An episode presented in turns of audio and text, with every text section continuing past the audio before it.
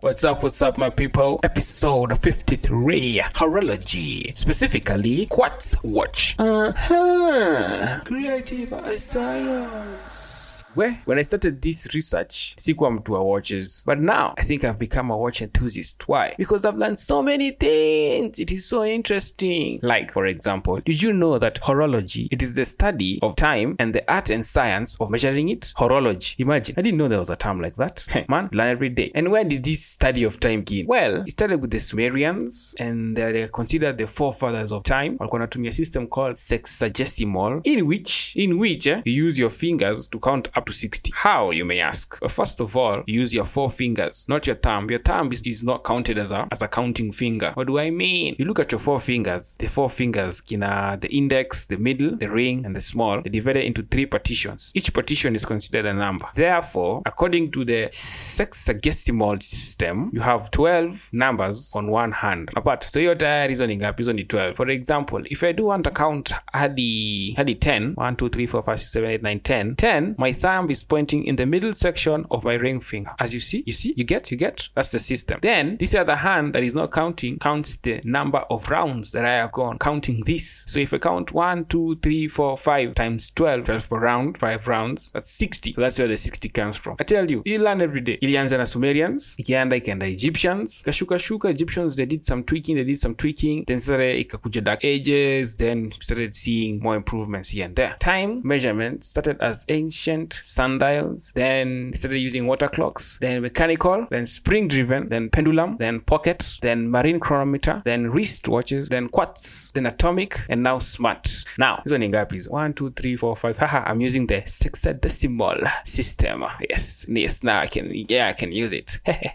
but yeah, hizo ni 11, but today I'm going to talk about quartz alone, only quartz. Now, how do quartz watches work? The it's quartz watches are just watches to kawaida, but their power is different. Every every watch I have mentioned, the difference is how they measure time and what powers them mostly. So in this case, the quartz watch it has something called the quartz quartz crystal. So the quartz crystal is the heart. A quartz crystal is a small crystal that is shaped like a tuning fork. Why is it shaped like a tuning fork? Because apparently this quartz has a has a, a feature, a feature called piezoelectric, which means it is a material that generates electric charge in response to mechanical strength. But it can deform or experience mechanical strain when subjected to an electric field. So electricity and stress affect it different ways depending on which one comes. The quartz crystal is the basis of uh, a quartz watch. It's the power, it's everything. That's why it's called a quartz watch. How does it work? How does it work? This uh, this quartz watch. Uh, the quartz crystal is formed like a tuning fork and electricity from the battery. So this quartz eh, these quartz watches use battery. Now the battery doesn't power the watch kabisa. Battery powers the quartz powers the quartz crystal and electricity is passed through the crystal. When it passes through that crystal, a specific frequency is generated per second by that crystal. Now, those that frequency, that impulse, is sent through an integrated circuit,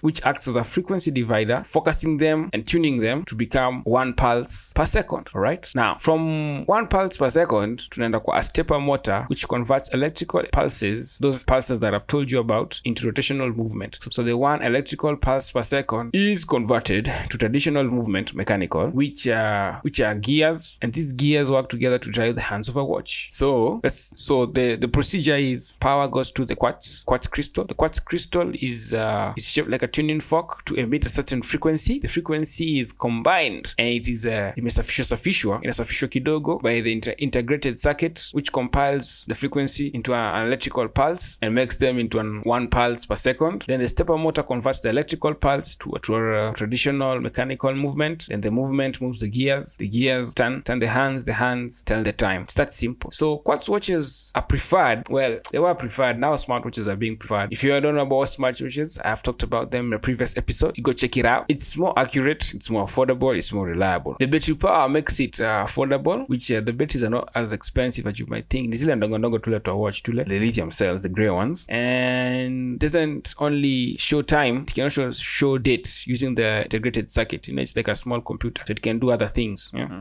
So this type of watch bado ziko but they were most popular in the 1960s and the 1970s hapo ndo ilikuwa zimejaja. So why why am i telling you about quartz watches? Why why in the world? Well first of all i wanted you to know and go flex to your friends that horology is the study of time and the art and science of measuring. Hiyo enda uringie watu. Id hey not many people know that something like that exists. Another reason why is to show you that watches have come so very far. Na si ati they moved from rolexes which are mechanical to smartwatches. There's so many things in between so many inno- innovations before and so many innovations are going to come after the smartwatches. Yeah. There's so many types of watches man. There's so many types and different people wear different watches for different reasons man. Na bado yeah. now i don't know what else the quartz crystal can be used for. I haven't researched on the quartz crystal. I, I might i might check. I'll tell you guys. But yeah that's the gist of it. And i thank you all my listeners for those who are tuning in. Man tumefika 400 downloads. Asanteni sana asanteni sana episode 53 400 downloads. That's like uh pff, what like eight episodes eight downloads per episode. So Anna, thank you so much guys. Now just just for you just uh, fyi if you want to check it out ces 2024 is going on. A lot of innovations happening there. You can go check it out. Some of them i will talk about later not now. Later when the event is done. Yeah. kama kawa kama dawa my name is dishon jeste i am your host. You can follow me. Follow us at underscore pishi on all social platforms. And remember it is always a good day for science